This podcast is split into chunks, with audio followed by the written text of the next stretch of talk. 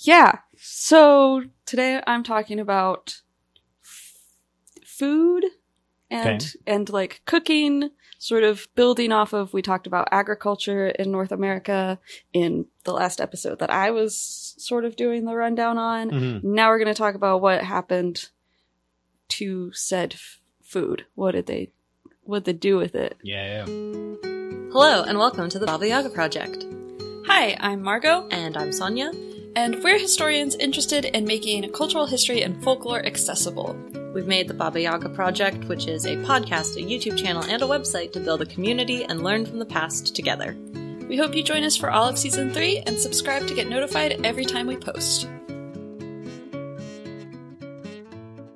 Yeah, I guess we're talking about like food culture in North America and then the impacts of slavery on developing like what the modern food culture is. So, And this is in the US mostly. yes. Okay, cool. So this is about American cuisine and American food culture. Yes. Cool. Yeah. So I'm going to be talking about sort of two major systems, and even that's going to be kind of a kind of reductive. hmm But um, yeah, it's not going to get into New France so much or anything that's happening in kind of like Upper Canada. Okay, so this is definitely the US, not just Yes. English North America, but no, no, like, no. It's gonna. This is gonna be pr- pretty much e- East Coast colonial antebellum. 17th, 18th, early 19th century. Yeah. US. Okay, cool. just for And what were the two themes that you wanted to practical purposes. The the what? Yeah, you said you were had like two Oh, thrusts. so there's there's well because there's sort of two systems. So okay, yeah, yeah, yeah. So we've talked about the like f- food culture that existed in early contact or pre-contact North America, absolutely. the native plants and the impact of colonialism. Like we've talked about that before. So we've talked about like the Three Sisters agriculture that comes Mhm. sort of out of Central America and works its way up the coast to the Iroquois. And then we've talked about how plantation and the enslavement system, Yeah. chattel slavery in North America sort of developed.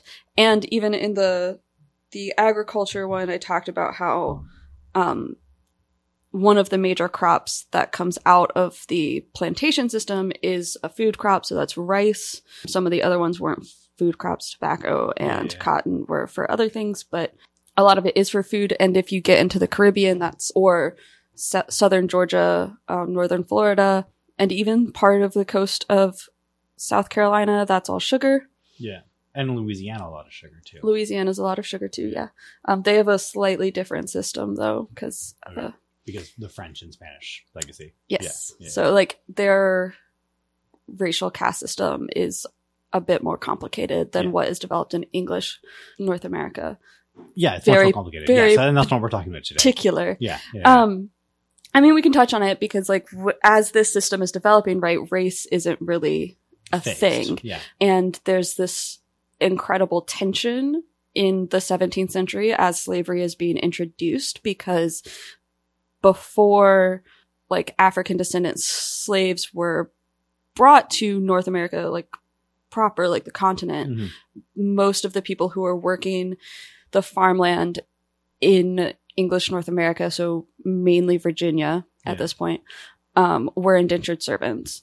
And part of the reason that you don't have those people becoming enslaved in the way that African descendant people end up being enslaved in North America is because there is a history of essentially labor negotiations happening in England. Those Yeah. people have already had centuries of negotiating those contracts and what how Those they're understood. Yeah. yeah. yeah. So there's this weird idea that like, oh well, the indentured servants or the Irish or Welsh or whoever was Yeah. brought over like wouldn't be enslaved because they looked white, and it's like that's not real because they had been. Yeah. all of these and people. importantly, indenture is not slavery, yes, right? Like that's that's also And an important distinction to make here because there's also a weird idea that indentured servants were white slaves. and Yeah. that's not true either. Yeah. Yeah. Um, though their access to freedom in North America was not what it would have been It- in England. It's a deeply abusive labor Yeah. system, And- right?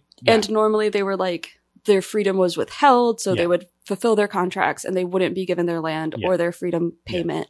Um, or they would contracts could be sold in the same way that slaves could be Yeah. sold. Like there's and similarities, but it's not the same. for most people because the infrastructure in the in North America at this time in the US in North America at this time wasn't what could really support people living in these Yeah. conditions most of them died before their indenture was out Yeah. which was why like they the owning classes couldn't then turn around and be like well we're just going to enslave all of you people because they needed the immigrants coming as Right. indentured servants to work the land.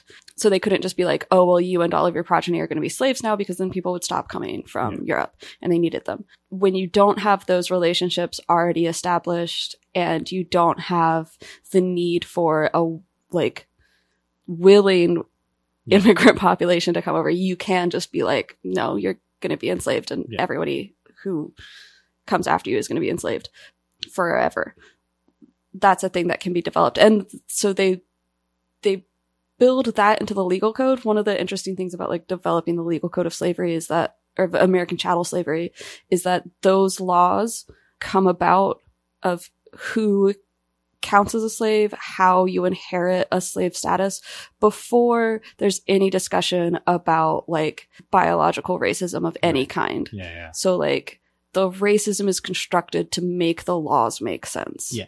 So right, you get into this issue of originally people were going to inherit slavery through their father because all of like the English conceptions of family line and genealogy goes through paternity. Yeah.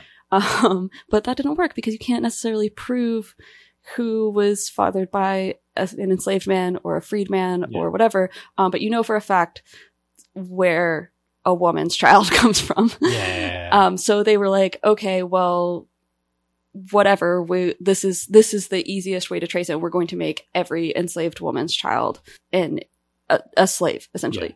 And that's how you get this like one drop rule, essentially, is because then you can rape your slaves. Yeah. And I, I- I racism. I think this fall we might have to do a Patreon episode with my partner Hannah. Yep. Because she studies Judaism in the Atlantic world in this period. Mm, And one of the super interesting things is Jewish slaveholders in the Dutch areas of South America who then Right, yeah. um, have children with their slaves and then invite their slaves in for Passover dinner because it's one of the first instances in Jewish history Mhm. where there's sort of a mass acceptance of patrilineally descended Mhm. Jews, right? Because the these children between these Jewish men and these African women are accepted as Jewish. Huh. And normally under Jewish law, right? That's, Yeah. That's not something that That's fascinating. that you do. It's super interesting. And, and then, of course, you know, for Passover, right? This celebration of the freedom of Jewish Mhm. slaves, and then you bring your enslaved people in to like celebrate it, or may- maybe more pointedly, sometimes we're excluded, right? Interesting. I think that's like a, I think, so I think that that idea is a really neat way to transition back to food from Yeah, the yeah, racism yeah. because what I want to talk about here is right this the way that the food culture develops because of this system, right? So you have one class of people that is essentially growing and producing all of the food and then preparing all of the food for another Mhm. class of people. And those, that class is enforced through racial caste systems. Yeah.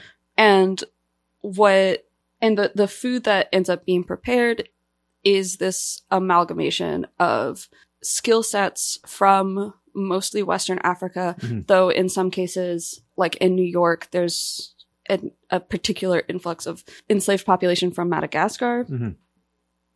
But they're cooking with New World plants and for Europeans. So normally they're they're recreating the food of wherever Yeah. the enslavers came from. But we also like the the differences in how food culture is maintained and developed really depends on the system of enslavement. And all of this is going to be very different from what's happening in indigenous societies with food because this would be the period that we've talked about before where essentially we're getting into the period when the colonial systems and uh, the early US government is holding indigenous nations hostage Mhm. for food. Um, we talked about that, I think, in the agricultural episode. Um, so that is what's happening there, but here we're developing sort of this whole other system of of preparation for food. So the thing that I think most people would be familiar with because it's the the narrative of slavery that we get for North America is the plantation south. Mhm.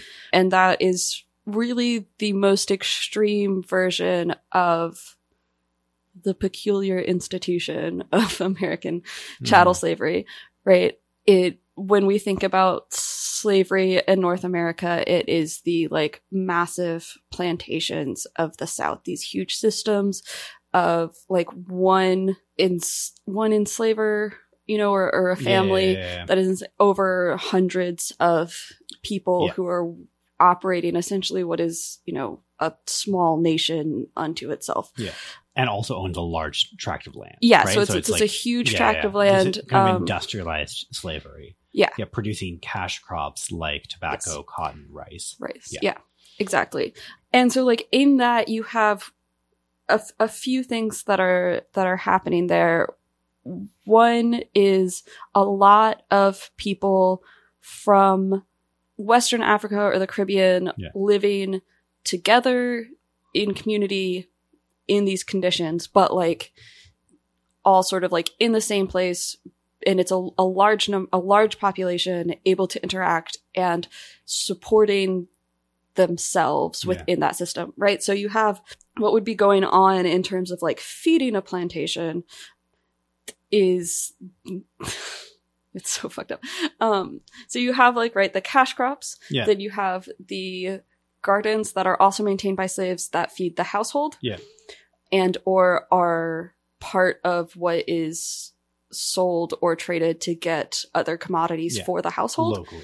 And then you have like the quarters for the enslaved people and they have They to maintain gardens. whatever their Yeah, food yeah. is going to be Yeah. along with some portion of whatever cash crop it is that they're growing that would be provided as like you know base sustenance so like if you have if you're on a rice plantation you would get a certain amount of rice but like you're probably not going to get wheat or anything Yeah. unless you grow something that you then sell because there's that that level of like ability to leave a plantation because the system is so ingrained that walking off the plantation is not necessarily a threat of escaping enslavement. So you could Right. go into town or somebody who represents that exactly. community can go into town and get something, but you're going to have to purchase it with whatever comes from what you've grown. So they're growing their own food and making their own food. And so you have food cultures developing within those environments that are amalgamations of Western African cuisines, Yeah. Afro Caribbean cuisines with North American crops, things that will grow Yeah. easily in North America, or crops that are brought from from those locations and bred with North American crops. So like you have these yam, sweet potato crossovers, or watermelon is from Northern Africa, Yeah. and that becomes a big sort of staple food because it's really hydrating. Yeah. Um, and and grows like yeah, I mean, it's super easy to it's grow. super easy to grow. Yeah. But like there's a lot of these sorts of, of foods that are become like commodities in these this new cuisine that comes Mhm. out of this like amalgamation of cooking techniques. Mm-hmm. And you have that in the South. And then you also have what is particular to the plantation system is a distinct division of labor. So within the plantation system, you have a division of skilled labor. So certain people and certain parts of the plantations are doing certain jobs. Mhm. And they're not necessarily just sort of like moving around doing a bunch of different things. You have Mhm. cooks and you Mhm. have gardeners and you have like field hands and you Mhm. have domestic servants Mhm. and those jobs don't normally overlap and you have those the this this sort of same system of producing the food going into making food for the owning class. So for the enslavers, you Mhm. have enslaved people growing and preparing the food. And that's where you get this new sort of North American cuisine. And so one of the, the best examples of this is James Hemings, Okay. Who you might recognize the last name, Sally Hemings' brother. Oh, cool. Yeah. Um, so there's this idea that a lot of American cuisine was like invented by Thomas Jefferson. no, like- there isn't. Yes, there is a macaroni and cheese and Really? a lot of other shit that, yeah, it's supposed to be like, this is like, along with wheelie desk chair and like all sorts of weird stuff that are like, oh, Thomas Jefferson invented it. Thomas This Jefferson didn't invent anything. So like macaroni and cheese in this American cuisine. Sorry. Is this something that like Americans believe? No, it's like part of culinary history. Like the, ma- that's where macaroni and cheese comes from. Is that Yes, but it's not Thomas Jefferson. It's, it's James slaves? Hemings. Yeah, yeah, yeah. Um, yeah, Macaroni and cheese is. It is a it is an American thing. Well, I, I know it's an American thing. Yeah, But And like it is, like, we- industrialized pasta production was went back that far. it's not industrialized, right? Like he's they're making the making pasta. yeah. Interesting. So, and the reason that you're he's able to create all of these things that are then seen as like this amazing Yeah. yeah, culinary whatever is that um yeah. mac and cheese, the height of uh, well I mean like sybaritic luxury. think It's about in the think about in the 18th century I, though I mean, yeah, yeah. to just be eating pasta and milk and uh, cheese and like whatever vegetables you might put That in it and that it's like especially if you get the like a baked macaroni that they normally make in Virginia Yeah. where it's it's whipped with eggs and very like fluffy. Yeah. Anyway, James Hemming was an incredibly well educated and skilled chef, right? And that's how a Mhm. lot of these head chefs on plantations operated and they are the really the heart and innovators of American cuisine because that's what ends up going into early cookbooks yeah. in North America and being filtered down to like like white cooks who are like laborers in the north Yeah. and or then you know like poor or middle class women who are working their own kitchens and what's going on with James Hemings as an example right is he has to be able to run a kitchen so he needs to be literate Mhm. so he can read, he can write, and this specific period of the late 18th century, the, the US and France are just like best Yeah, yeah, buds. And a lot of the colonial elite is spending a lot of time in France. Mhm. And James Hemings went to France. Um, and while technically he was free Mhm. when he got to France because it was illegal to enslave people in France at this period, in terms of his like actual ability to seek that freedom, right? Yeah, his yeah. entire family, his sister, his Absolutely. nieces and nephews and Yeah. everyone were still on plantation in Monticello. So he he stays with Thomas Jefferson and Thomas Jefferson is like, this is a great opportunity to get my chef to learn a bunch of French cuisine. And he Yeah. sends him to French culinary schools. And Crazy. he James Hemings learns French Yeah. at these schools and he learns all of this like French culinary techniques and then comes back and again is working with the food that the enslaved people of Monticello are growing for his kitchens Yeah. and teaching the people there and there's a whole list of other enslaved people whose enslavers get the credit for developing American cuisine and are just sort of now becoming well known as like the actual innovators. Yeah. Um, but that is a that is a, a specific thing that is at the heart of what we think of as like Southern soul food, right? Right. Course. Is that it's these complicated European culinary techniques with being sort of merged with African culinary African techniques. culinary techniques, Afro Caribbean culinary techniques, Right. and North American staple foods. right? And and you keep saying Afro Caribbean, and just to clarify, that's because slaves moved between the Caribbean and the southern United States quite a bit. Yeah. Well, yeah. So Yeah. the history of, of, of slavery starts in the Caribbean. Caribbean, and so yeah. you have generations of people who are taken from Western Africa, yeah, yeah. move to the Caribbean, and they live there for generations and have a whole other plantation system and are then in the si- in like 1619 when you have like the first slaves who are brought to America. North America, the continent, they're coming not from a culture of, you know, Congo yeah, yeah. or wherever. Yeah. Um, they're coming from Jamaica, Barbados, Yeah. Cuba. Yeah, Cuba. So it's a, it's a different culture that's already an amalgamation of, you know, West African coastal communities um, and European cultural things. A lot of Portuguese plantations. Uh, Right. So like, there's a there's a lot of like in Brazil. in uh the Caribbean as well. So the the a lot of the people who are moving, who are the actual Yeah. ins like people transporting slaves, are Portuguese, and then oh, they're right, going yes, to yes, yeah, yes, and then they're No, going to so yeah, like yeah. names and language end up being very like.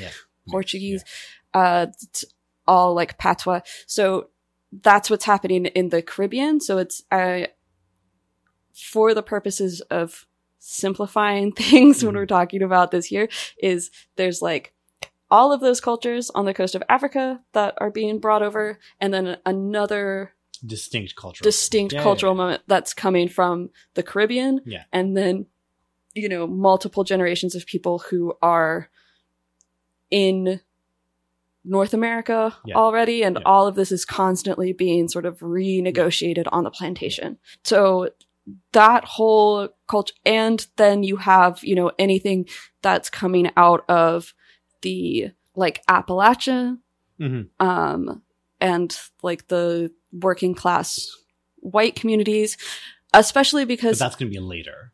well, so this is this is it gets really This is not 17th century. in in the beginning of that period. It, it is really complicated, and this is part of why the racial caste system develops the way that it does, is because indentured workers and enslaved Africans didn't because there wasn't a racial caste system in the 17th Yeah, century yeah. didn't see themselves as being distinct in their oppressions Right.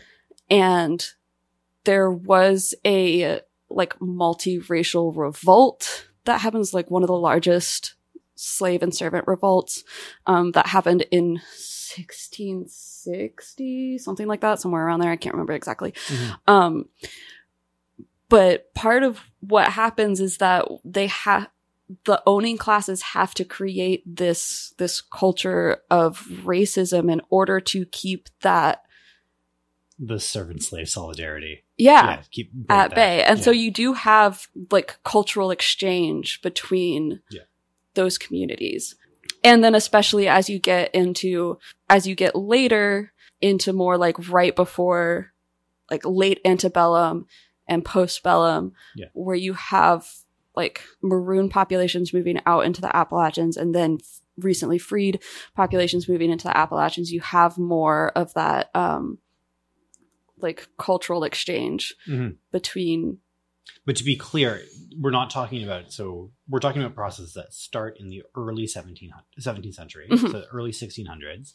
First slaves come into America in 1619, Yep. famously. yes Um, and at that point, there's already an established slave culture and Afro Caribbean culture in the Caribbean, yes but there isn't an Appalachia. The Appalachian No. settlement comes later, right? Yeah. And so what what we're clarifying here is that this is an ongoing process Yes. as new parts of North America are colonized. yes Uh, there's new cultural interactions that Yes. happen there between indigenous people, African people, European people, Yes. and they're coming from multiple different places to do that. and also as as the colonial power Yeah.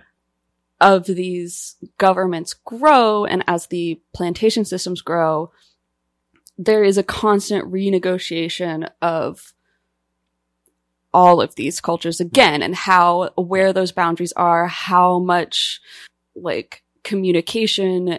and and like like influence happens between them, right? So in like late antebellum South, you're not going to have as much cultural communication between And enslaved late- people oh. and so like in the the 1840s, 1850s 1850s. Yeah. you're not going to have a lot of communication between enslaved people and working class White white people right.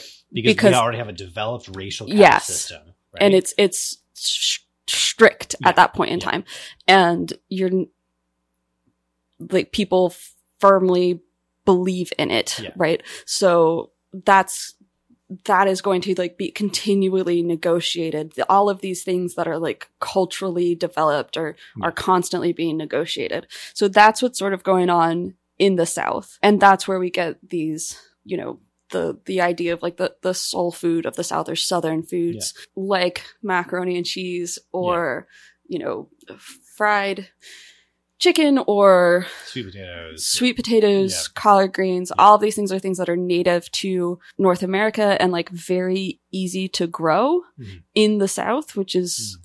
a great place for the cash crops that were being grown, but doesn't necessarily have like actually the greatest soil. No. It's, it's not great. So it's, it's hard to grow a lot of food that grow a lot of food Yeah. essentially. Like it's, it's, especially like nutritious food. So collard greens can essentially be grown anywhere. Um, sweet potatoes are potato, you know, Yeah. watermelon is easy. It grows on the ground. It's good for, um, in polycultures has the big broad leaves like any other squash or melon. So these are all things that like are now central to what we think of as like Southern foods Yeah.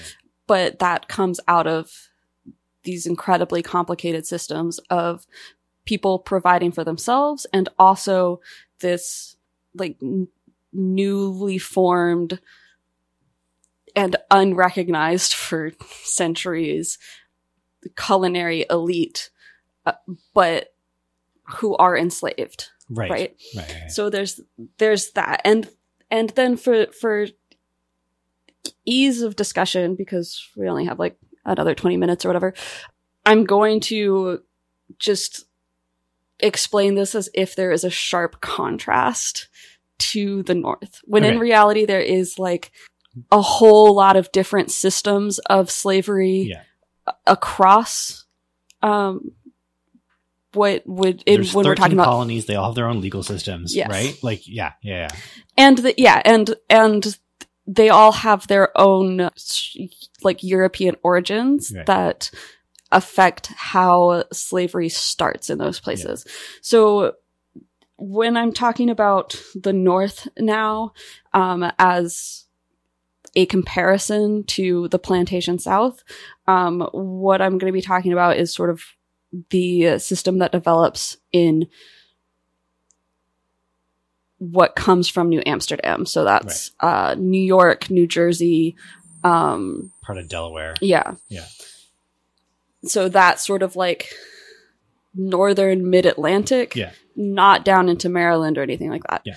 Um, and they have a, a really, this is very distinct from what's happening in the South. One, because it's not until much later that they are able to grow any sort of like real cash crop, com- any like cash Commodity commodity that they Yeah. can like easily move to a port. Yeah. Um, because, right, you have the uh, port of New York, which is huge and is a place where you can like start moving commodities from like Europe or from the South north along the Hudson River and up to Canada. But there's not the infrastructure for the agricultural lands that develop in Western New York. There's not an infrastructure to bring any of that over to the river and transport it anywhere um, until industrialization. Right. So New York isn't like going to have a lot of heavy agriculture outside of the Hudson Valley until the mid 19th century. So what happens in New York and New Jersey, especially, but like when we're talking about the North, is it starts out with the patrons in New Netherlands. Yeah. And then the Netherlands sort of like give up on their colonial endeavors in North America and the British take the. British takeover. Yeah, yeah.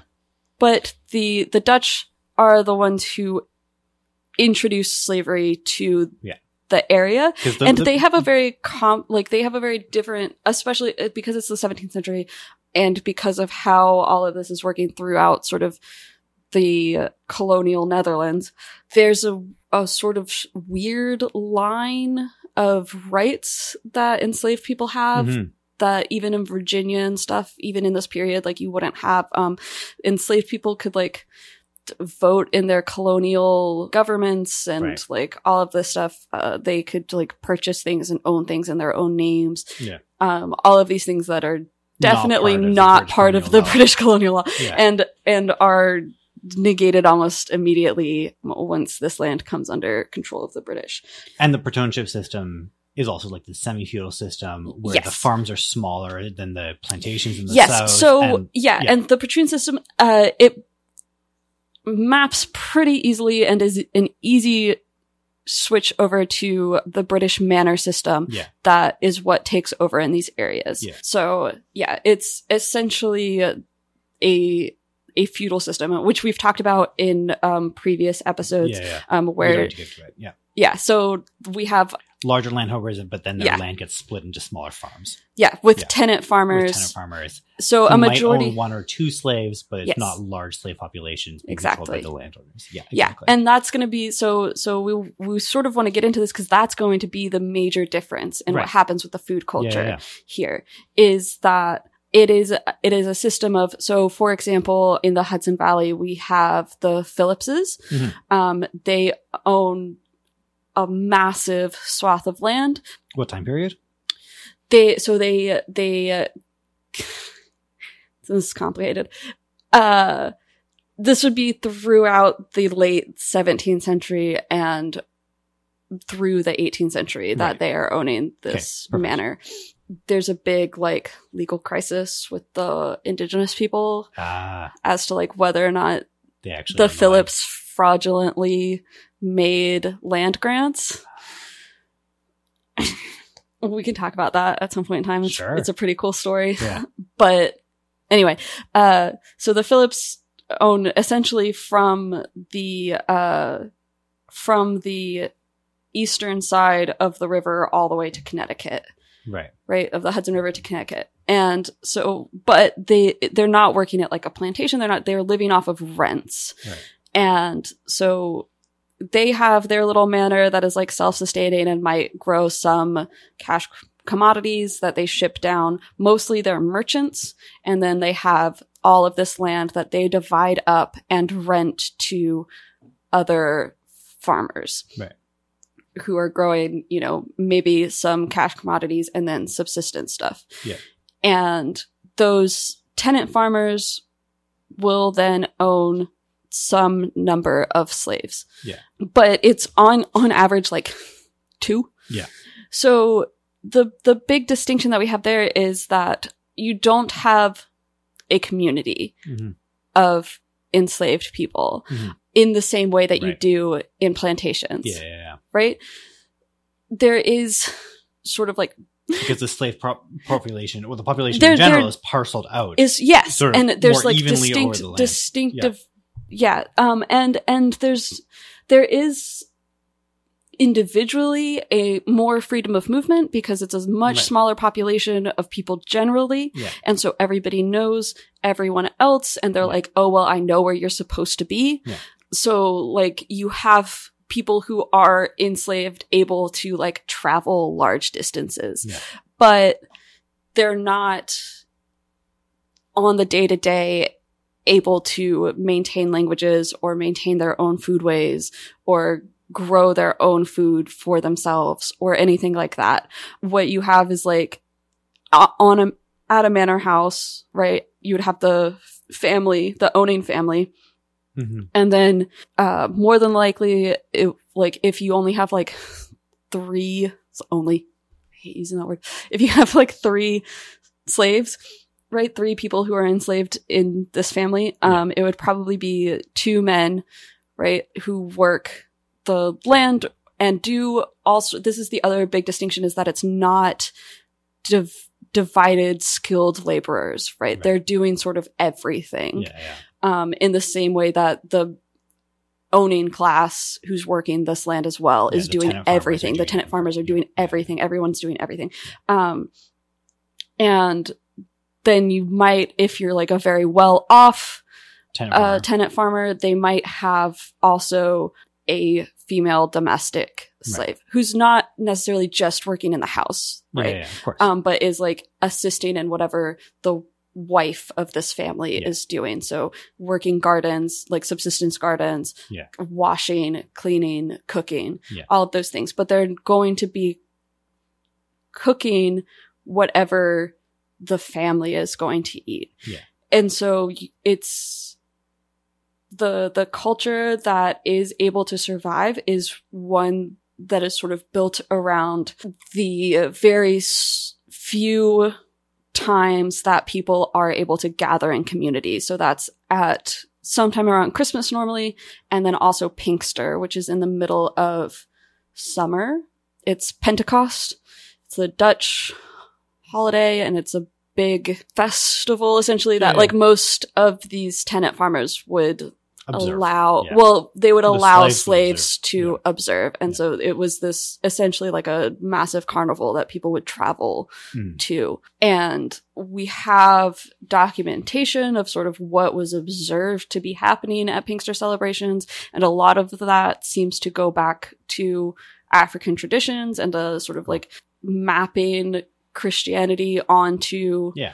Um, Like African spiritual tradition. beliefs. Yeah. yeah. So you have that and you might have some foodways that are associated with Pinkster that are able to survive, but for the most Hmm. Do we part, know if there were any? Like, do we have any examples? No, but No. maybe, maybe, yeah. possibly. But because we don't have like, we don't have a clear map of like where the food came from and what happened. yeah. So we we do know that like a, a majority of the people who were enslaved in this area originally came from Portuguese traders, most likely from the Congo. Mhm. Philipse was the example that I had for somebody who specifically went imported a lot of slaves from Madagascar. Right. And so you have that sort of community there, but it is, it is like significantly divided up and it, it's a very different way of navigating this racial caste system. And there's this idea in like popular culture that because people had freedom of movement and because that it wasn't this plantation system and because they lived in a house with the people who were owning them and more than likely ate at the same table. We have a lot of records of Yeah. people who traveled to the south to the north and stayed at these like manor houses were like, why is this person eating at the table with us? There's this idea that I think culturally Americans like to cling to, especially Americans who have a family history in these northern regions, Yeah. like to cling to that it wasn't as like brutal Yeah. as the South. And that's just explicitly not true. Yeah. Like it's, it's still slavery Yeah. and it's people still, are still property. yeah. Yeah. And there's, they still don't have control over what or how much they're eating. They don't have control over where they are staying. And the family is going to still provide as little as possible to maintain them as a labor force Yeah. rather than support them as people. Yeah. So I just like that is part of what I want to make clear. But one of the things then that comes out of both of these systems after the American Civil War then is continuing to manage that racial caste system through a uh, system of domestic servitude. Mhm. We have we continue to have a culture for almost a century after the American Civil War of the people who are descended from slaves, right? Yeah. African descendant people um serving as domestic cooks and Right. still continuing to Well, that's still happening. yeah, exactly. It's still Like- it's still Yeah, part, a major yeah. part of our culture, but like in terms of like the the uh, especially in the South, how common that was right up through Mhm. the '60s. I mean, it's it's Yeah. No, the, that's, the caretaker, you know, yeah, like yeah. the help. yeah. Yeah. So like that's that's one of the things that then um especially with Jim Crow and its corollaries in the North, the ways that culturally this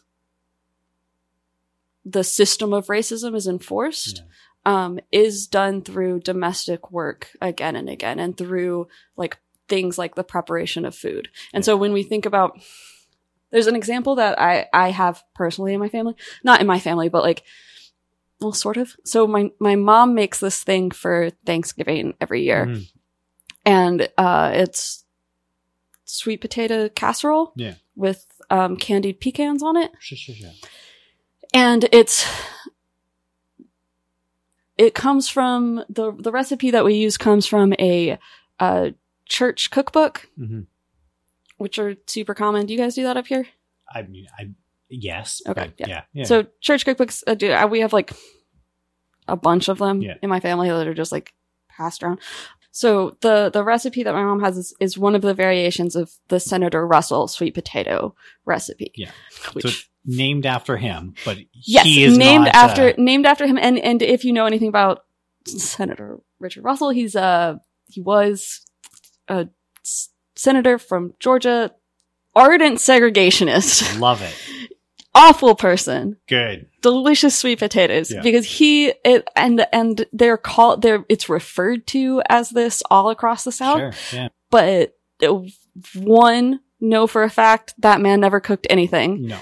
and also know for a fact that he had um, a black maid who, and he had from the time that he was born Yeah. was essentially raised by black, Black women women, and yeah. fed by black women. Yeah. And that's who made these foods. And it's like this deeply sentimental part of my food culture hmm and I'm just a random white lady. So like, you know, it's, this is where our, our food culture as like Americans. And when you think about like the food culture that is American and, and Mhm. I think even parts of Canada, like that's where our food culture comes from is from this like system of both like system of oppression and also like on, on one side, I think of it that way and also of resilience though, Mm. right? Because you're able to maintain and build something new. And I think it's one of the ways that,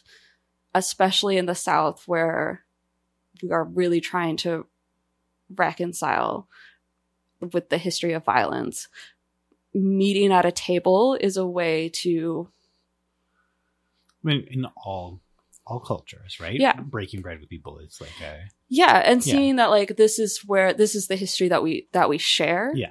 this is Um, already something that's been ongoing. Yeah. Yeah. Um, and it's one of the ways that we can recognize because I think that the US culture specifically, we really don't want to say like, hey, our, our culture and our history is one that is founded on racism Right. and violence. Yeah. We want everything to be like celebratory Yeah. and it, it can't be. We can't heal as a nation if we do that, but we can, I think that things like food can be one of those instances where it it can represent all of those things. It can represent the like Well, I pain mean, I- I and stuff, and also be what's even more- sweet.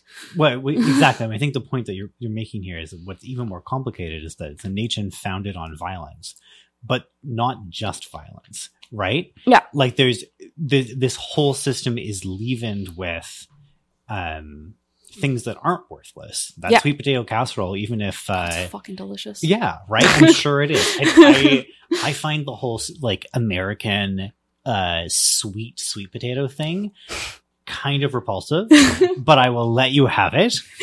it's delicious. Um, but yeah, but, the, that's that's what's complicated with Yeah. this, right? We can't just abandon it. Yeah. yeah, yeah.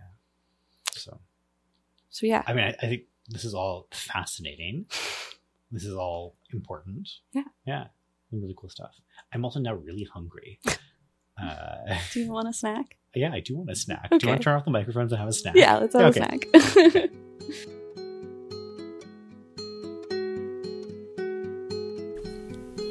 Thank you for listening to this week's podcast. This project is made possible by our patrons.